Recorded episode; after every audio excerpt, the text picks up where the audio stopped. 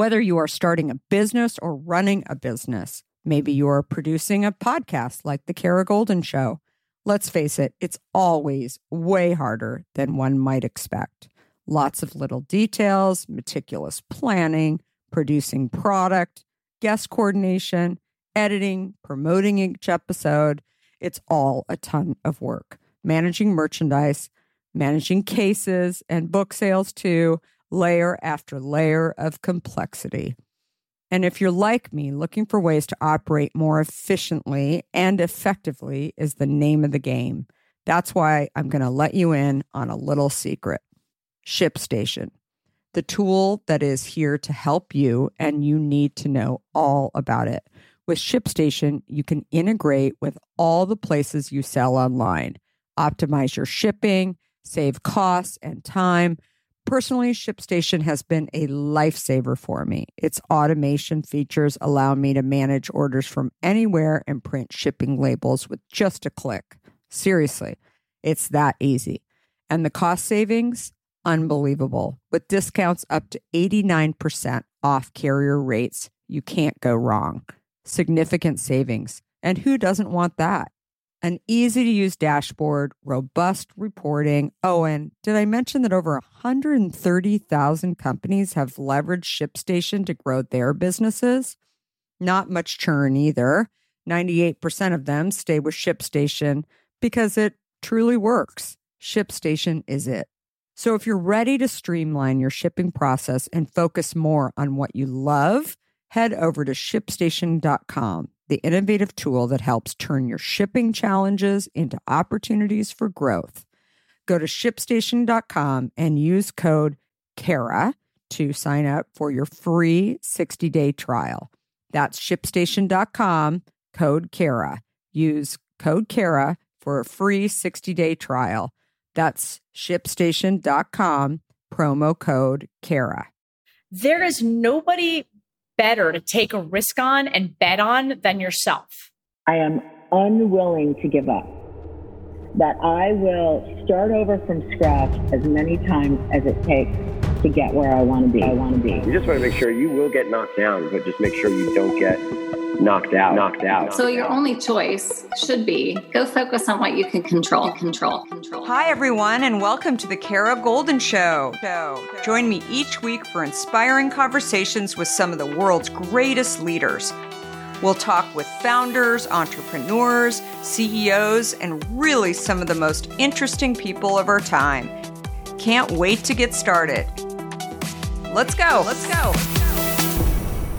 Hi, everyone. It's Kara Goldin from The Kara Goldin Show, and I'm so excited to have my next guest here. I have Cate Luzio, who is not only an incredible entrepreneur, but also an, an amazing human and friend. And uh, we uh, got to know each other on this list that we are a part of. So that was uh, really, really fun. And she has just got an amazing story. She actually, like me, came from a totally different industry. She wasn't in uh, the space that she's in now. She was in finance and banking, investment banking at an amazing lo- locations, including Bank of America, JP Morgan, HSBC.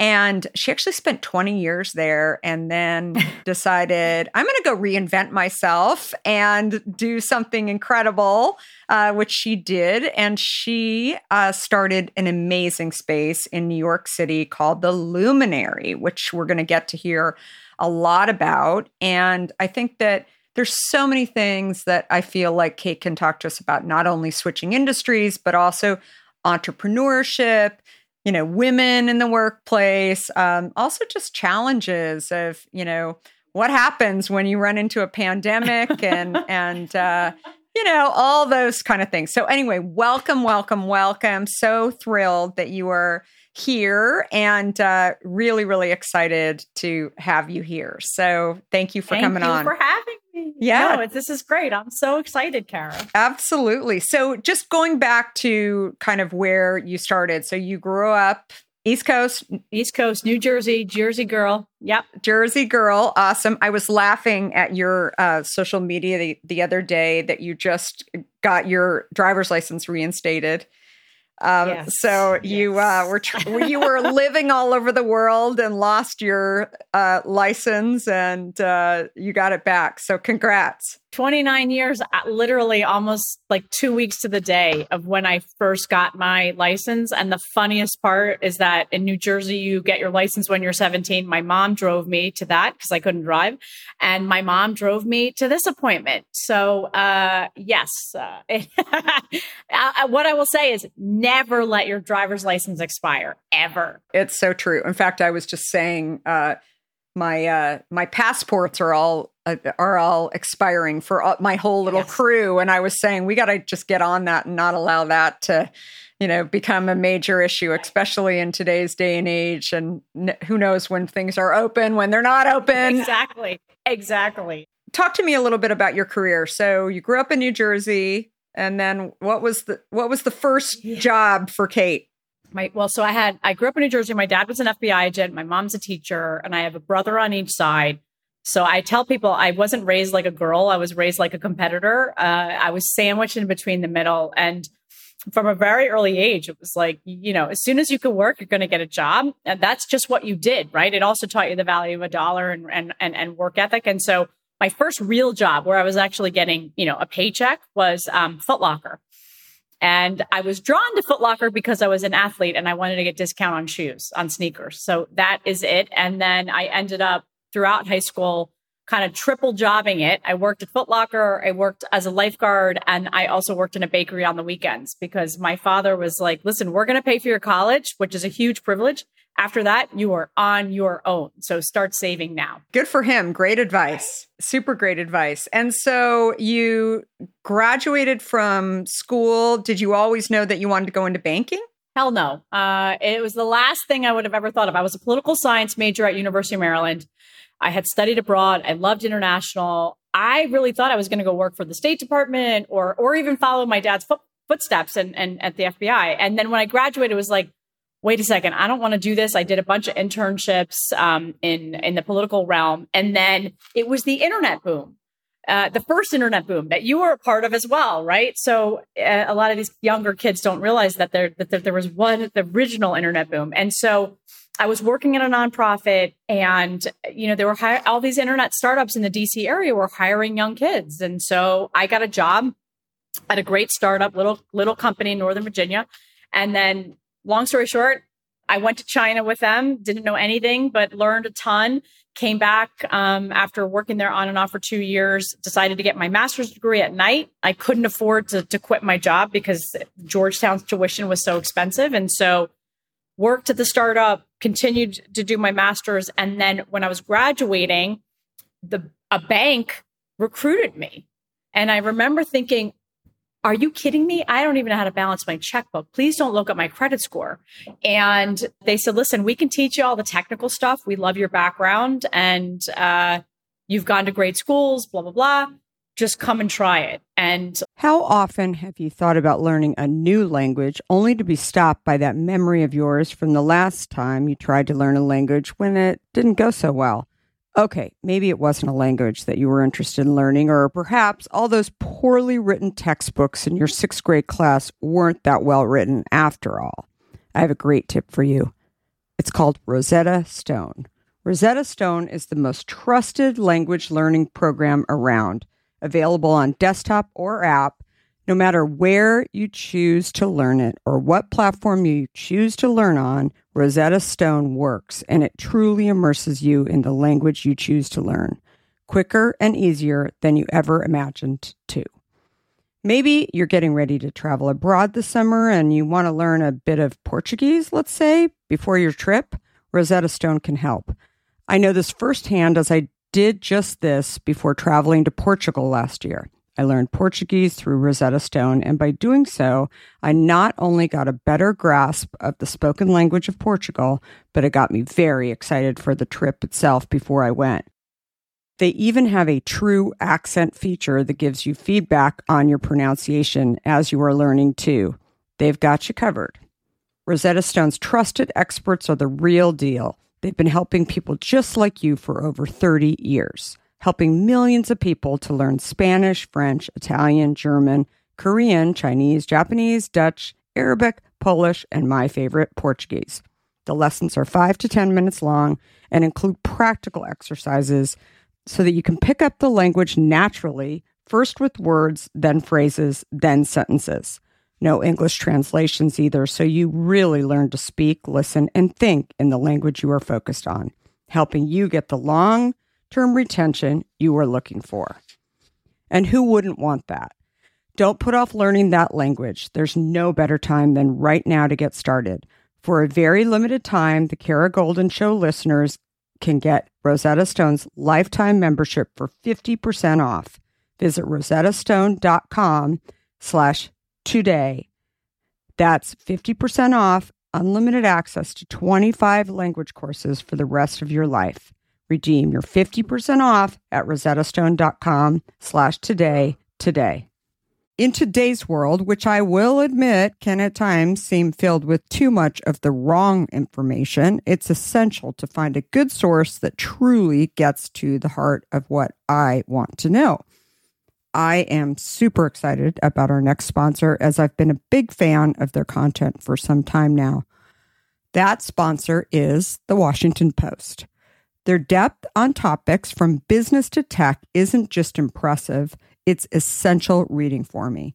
Whether I'm catching up on the latest tech trends or understanding how the day's news truly impacts my family, the Washington Post is my trusted source. Let's talk specifics. Their business and tech coverage, absolutely top notch. Just imagine having the most insightful articles at your fingertips, including the unparalleled AI reporting from Drew Harwell or the pulse on tech and online culture from Taylor Lorenz. And the best part? You can listen to articles just like you listen to this podcast, making it perfect for your busy lifestyle. I was just reading an article from one of my favorite Washington Post writers, Frances Stead Sellers. She covers entrepreneurs like myself, but also covers other interesting topics, including health, as well as some very interesting books. I also love getting their For You newsletter, which is their roundup of stories tailored just for my interests, right in my inbox every evening. The Washington Post app is super well done, I think, and makes it incredibly easy to stay up to date and follow my favorite journalists on the go. And if you ever thought that the Washington Post is just about politics, think again. They cover everything under the sun from climate and culture to crosswords and cooking, providing a world of surprising stories and vital insights. Okay, enough of the love fest that I have for the Washington Post. Here's the deal being a listener of the Kara Goldin Show has its benefits, and this one is too good to miss. Now is the time to sign up for the Washington Post. Go to washingtonpost.com slash Kara Goldin to subscribe for just 50 cents per week for your first year. That's 80% off their typical offer. So this is truly a steal. Once again, that's WashingtonPost.com backslash Kara Goldin to subscribe for just 50 cents per week for your first year. Lo and behold, almost 20 years later, I was still in banking. That's wild. So, which was the first bank that you worked at? So the first bank was a bank called MBNA. Mm-hmm. Uh, many people will remember it as an affinity credit card company, very focused on consumer. Within two years, if not even less, me working there, I was sent to move. I was moved to Mexico. I was launching a new bank in Mexico, a joint venture, and then Bank of America bought us. So I went from working at a 10 person startup to a 22,000 bank, employee bank to Bank of America was at the time over 200,000. Uh, wow. And so very quickly got ingrained into that really big corporate culture. I spent many years at B of A, mainly in Latin America, was recruited to JP Morgan uh, in the beginning of the financial crisis, moved to London thinking I was going to stay there for two years, stayed there for seven, and then was recruited by HSBC, stayed there for a couple of years, and, and then decided that I was going to you know, do something more stable. And uh, that was entrepreneurship. that's that's awesome. You mentioned somewhere in my research that you mostly had male mentors in the oh. baking industry. All of them. And wow, that's that's wild. Now, how did you find your mentors? You know, I have to say uh, that I really think there's a lot of this. They found me, and for the sheer reason of I was visible. I raised my hand. I was out there uh, with, you know, taking risks. I was one of the people sort of saying, give this to me. I'll try it. I want to learn and, and not thinking so much about making mistakes just around, Hey, I got to learn everything I possibly can. And I think some of that's shown through when I first got into banking because I didn't have the financial background that my peers did.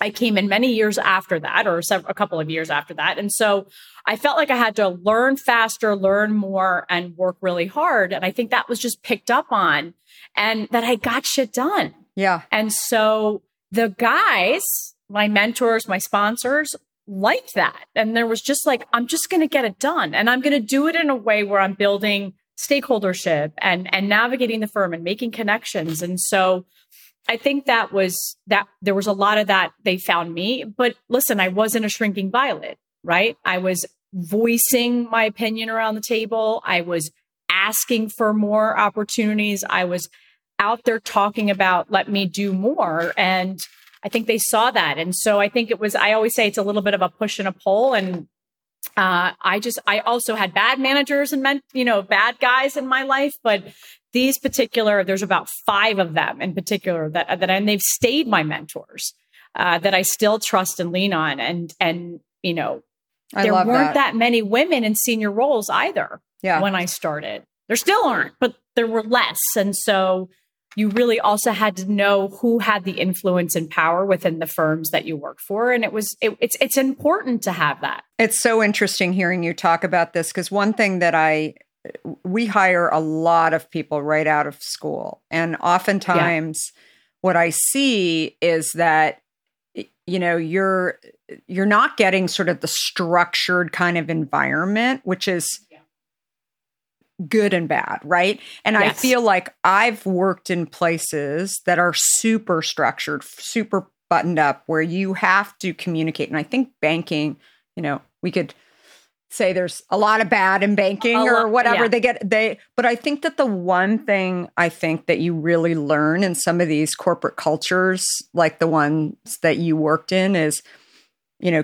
communication even if it's over communication right and sort of like very buttoned up very you know not just texting hey what's up you know thanks a lot kind of thing It- Right. right it's like dear kara or things like that and you can never go wrong would you say that i mean yeah. Absolutely. I, I think the, the, you learn a level of professionalism, Yeah.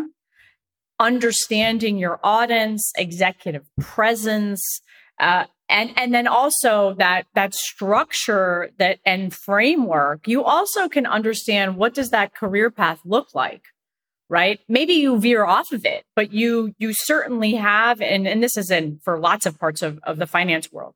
Um and and i really like that structure. People will tell me like you you don't seem like you could have had a boss. I actually thrived in a corporate culture because I think the fact that I was an athlete growing up and I was a great student and I like that you're doing a good job or here's your feedback. Now go do better. yeah Uh, so I- working in a smaller company, being on an entrepreneur, you don't necessarily have all that. I think it's it's the sooner companies can put that a semblance of that in a place, the better, especially for young talent. I love it. So you decide to leave after 20 years. You decide to recreate yourself. There's probably a lot of people listening, especially ones that are, you know, really trying to rethink their careers and can they actually go do something? As you know, I wrote a book, Undaunted, that you so kindly have interviewed me on uh, a few different platforms for. But I feel like there are people that put up walls in front of themselves to say, I can't possibly go do that because I've been in this industry. That's sort of like a dream that I would go and open up a workplace like Luminary. But I, I think that that is uh, something that I always like to bring on guests who can actually share their story. Like, why did you do it? And overall, I mean, how did how the idea come to you, and how did you do it? Yeah, you know, I I think there's a couple of lessons that I've learned, and a lot of it comes from the, those mentors that I mentioned, and certainly my my father and my parent, my mom. But number one is you can always go back.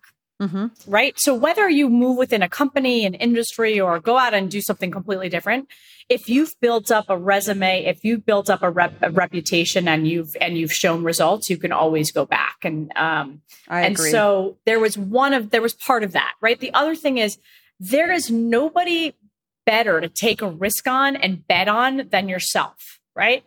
I am not going to not succeed right? I may fall down and pick myself back up millions of times, but I'm going to continue to grow and learn and get better. And and if this company doesn't work out, I can do something else. Just you can like, always go back. Yeah. You can always go back. And so I think for me, I, I, I have just because of the way I was raised, there's always been that inherent like take a risk and you know yourself better than anyone else. And so many people will think oh, you had this idea, you know, was this your side hustle? I'm not a side hustle person. I'm like all in. So I had to, I quit, um, the, the, I quit banking, as I say, or I left banking. Who knows if I'll ever go back. And it really, there was no idea in my head to start a company. I was thinking I was going to go work for another company and do a completely different role.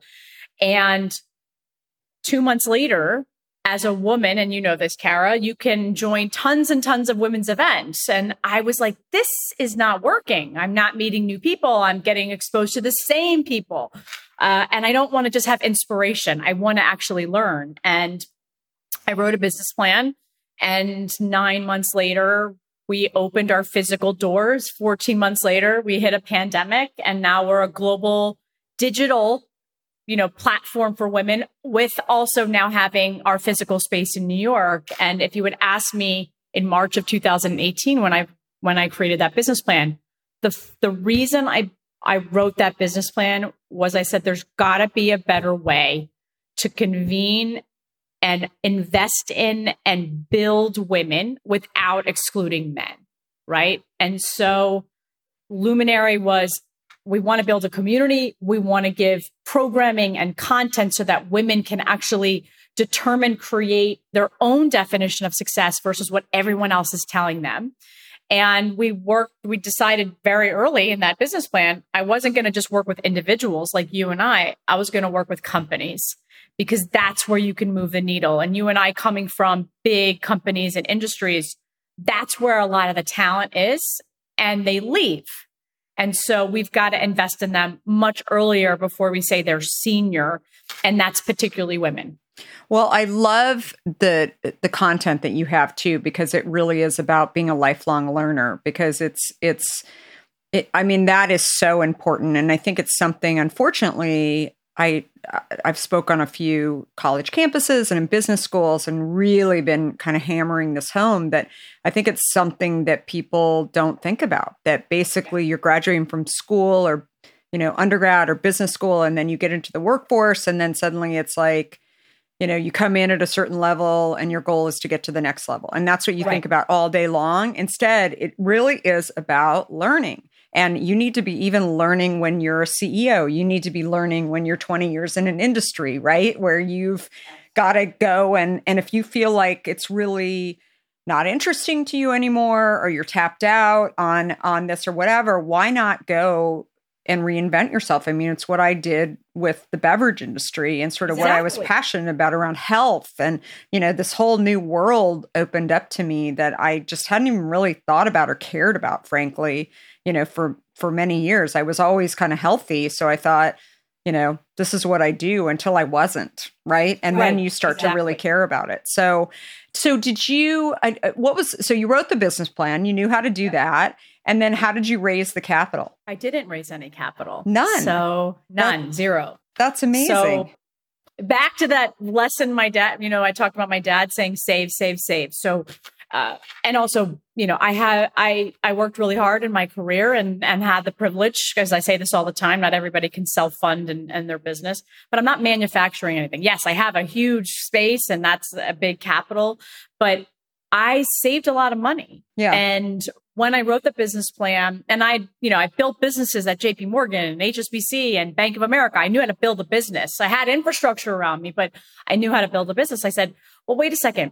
I know this is going to take that much longer if I try to go out and raise money. I also know being a banker, what all the goods and the bads are. And I decided, you know, back to that risk taking, I understand what I want to build. I understand being a woman in the workforce and I want to build what I think women are looking for. And I think a lot of people that I would have talked to, and I know this, a lot of them white men wouldn't have understood.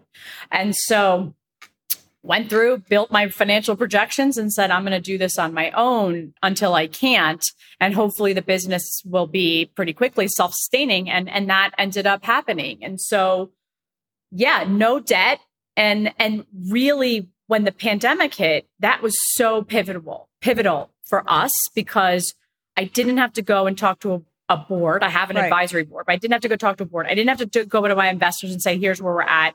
I could really be nimble the team could react quickly. I could make tough decisions and we had liquidity and we had no debt. I'm not saying it's not hard. It's still hard, but we were able to rethink and adapt to the situation versus there's kind of this monkey on my back telling me I've got to do this XYZ. I think the last thing that I would say is the reality is I didn't want to grow for the sake of growing. I wanted to grow a sustainable and profitable company.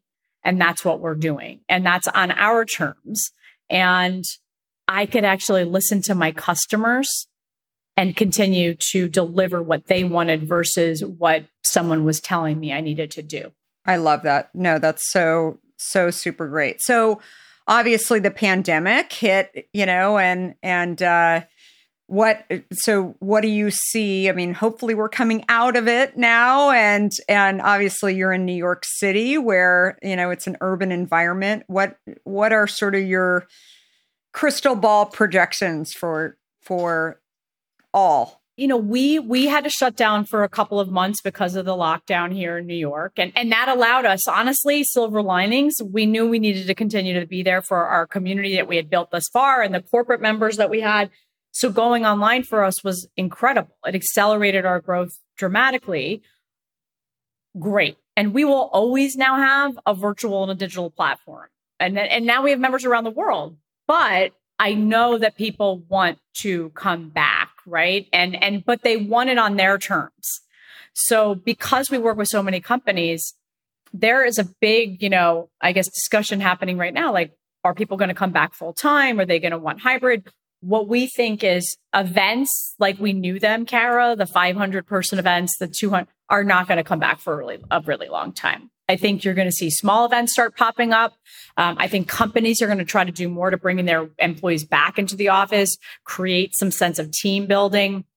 But I, I do think everything that we're hearing from all the companies that we work with and even the small business owners is that there will never be a I have to be in the office 5 days a week again. And if there is, if that's your requirement, people will likely leave. They want some type of flexibility. So we're also seeing more and more of our members and our corporate members coming back into the luminary space whether they've been vaccinated, whether they just want to get out of their apartments, right? Like you said, we're in an urban city, very small quarters. People have been, I don't know how moms and dads have been doing it in the city. I really don't because I can barely sit on a Zoom at my apartment with my boyfriend and we're in the same room in the part in the you know yeah, two hard. bedroom because it's so I think I think you'll slowly and surely see that. I think New Yorkers by nature want to be out and as warmer weather comes, um, you know, but we still have to remember that that's we're still in a pandemic. Yeah. So I think the, the I always say just being ready to adapt to whatever comes. You know, and come out with your come out swinging because you know we're we're all in this together and the playing field has been somewhat level. Yeah i totally agree. I, so would you say like i mean you talked about having online events and and really having an online content play. That's not going to yeah. go away. Do you think that that was kind of the biggest lesson when you look back on on that time that you you know nobody that I know really actually predicted a pandemic. Maybe you've got some scientists out there that will say, "Oh, they totally did," but I think nobody that I knew really did. I one thing I talk about a lot is that the and I talk about in my book the 2008-2009 financial crisis. Right. That was incredibly hard. I mean, not only for me personally and for so many other people, but as a as a small business owner, I felt like I had a knife in my stomach, like through Right. that whole thing. Like it was just, it was a nightmare. And I sort of compartmentalized it as okay, that was a really challenging time. I'll remember it, but I'll try not to remember it kind of thing. Right. Like, and, and I didn't really know what lesson I learned from it. And then when the pandemic hit, the first thing that I said to my CFO was, I got to have two years of money in the bank. We did raise money. And, uh, you know, th- through the course of our 16 year run. And it was, I remember 2008, 2009. The reason why it was so scary was we didn't have enough runway and money in the bank. And I will never go there again. And if I can help it. And so I said at the end of March, when the world or the US was shutting down, I said to my CFO, we've got to raise money and Yeah. we need two years worth of capital. And he said, uh, everybody's been sent home. We're on virtual. This probably isn't going to happen. And I said, we cannot allow something like Zoom to prevent us be our wall. That's a platform, it's a tool, it's a technology play. And so we went out and raised money, but that was because of that really challenging time, that really scary time. So, Yep. what I always encourage people to do is look for your scary times, right? And what did you Yeah. do? What did you do wrong? What did you wish you would have done? Would you say that having an online presence was was yours or what what would you say to that? Yeah. You know, I it's funny because in the if I if I go back to my business plan, we didn't even talk about digital, Mhm. right? It was all about this in-person experience and convening and I think, you know, lesson learned uh, being able to serve impact help more people is always better. I, I I don't think it was a mistake that we didn't have that because I really needed to focus. I mean, we were 13 months old when the pandemic hit. We weren't, you know, um, you know, super established and and we were st- we're still finding our way. We're we're still developing who we are in the brand. But I think for me, it was the first thing we did it was was listen to the community and listen to our those are our customers, right? I think the second thing I did was I knew because I watched companies through the financial crisis because I banked them go through the hardest times. And to your point that cash is king, right? So we, my COO, who's incredible, and I literally sat down, went through every expense. This was even before our doors were shut and said, we've got to call every single vendor and renegotiate our contract from American Express to our landlord, right? And w- with the exception of one, they all renegotiated with That's us. awesome. And so, you know, that gave us a cushion. Obviously, we went through PPP and then really had to redefine, you know, what are those other revenue streams that we could tap into? And, you know, we lost 80% of our revenue in the three months that we were shut down. Wow. And so it was, it is, it was hard. It still is hard because you're, you're, you know, you're still building and there's not a safety net behind there. So we, you know, as a team, we had to be really nimble and, and, and really think outside of the box around what we could do to continue to build the company while also sustaining. And, you know, I say this all the time. It's not just about getting a check right? There's so many grants and that's wonderful, but it, you have to know what to do with that check if you're going to continue to sustain and then build your business. And so we got that PPP and said, all right, this has got to go to our employees, but we've also got to figure out how to make this last a long way. I also have a great team who, you know, none of this happens like you know um, alone, and and they have been just, I mean, stepped up to the plate every single day. That's awesome. I love, love, love hearing that. So, you guys are in New York City.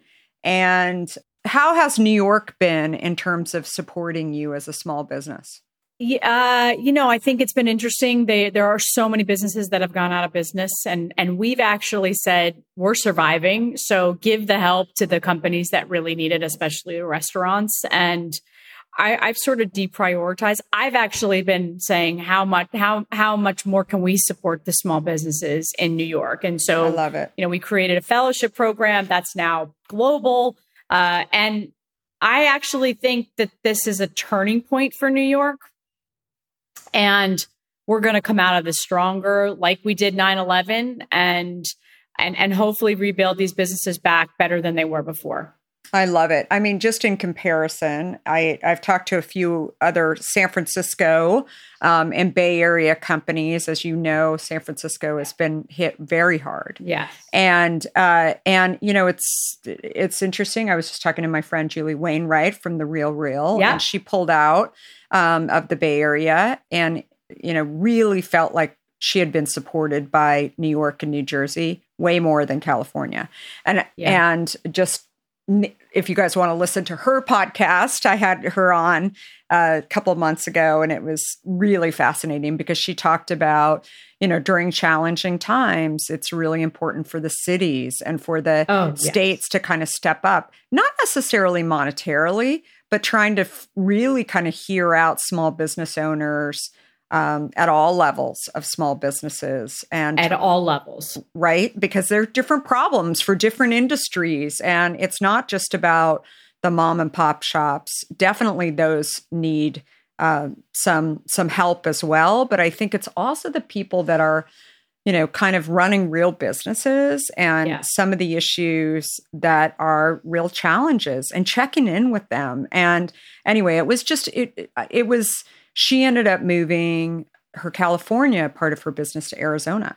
And uh, like there are states, whether it's Texas or Nashville, not that Nashville is a state, but Tennessee or whatever it yeah. is, I, people are like some of these states are showing up. I totally agree. And I think I, you know, no offense to New York, I think they have to do better. Yeah. Right. I, I do. And, and I think that they can uh, as we as we head into an election right later this this year with our mayor. I, I think there's a real opportunity to run this city like a business and support the businesses that are bringing in a huge amount of tax revenue and economic uh, you know dollars as well as recovery. And if you don't get the community and the small businesses that opportunity you will lose like we know this, right? Every small town in America, we've seen it. So New York has to really step up, and and I'm hoping that uh, however the mayoral election turns out, we get a uh, we get a mayor that's out there and and and and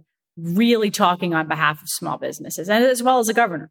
Yeah, I absolutely love that, and totally totally agree. And you know, as I always say, there's there's a big space between the unicorns and you know the the one to 10 people that are that are there in a in exactly. a business there's this other group that sort of gets forgotten especially during you know easy times hard times and so you have exactly. to check in with those people and really see what's going on because those they may be public companies as julie's is or whatever yeah. but it's like it's real pain points and uh, and I just encourage all cities and states, if people are listening, that it's just really, really critical to check in on that. But all the way down to paid leave and everything that we're discussing about return to the office, right? Yeah. I mean, it's not just, and we love our partners like JP Morgan and Verizon and others. It's also about businesses that don't have huge budgets, that don't have, you know, big benefit plans. How do you think about return to the office for safety? How do you think about paid leave and, and, and everything that, you know, we're trying to solve by public policy, which we should, employers and city governments and state governments have to start working together as well. I totally agree. Well, Cate Luzio, so so thrilling to have you on. There's so many little nuggets in this conversation and where can people find you and find Luminary? Yes, so you can find Luminary on social at Be a Luminary, so it's literally at Be a Luminary and then uh, online Website is luminary-nyc.com. Don't let the NYC fool you. We're now global. Uh, New York City's just our headquarters. And then for me, you can find me at Cate Luzio, whether that's LinkedIn, Instagram, it's all the same. And Cate's with a C, C A T E L U Z I O.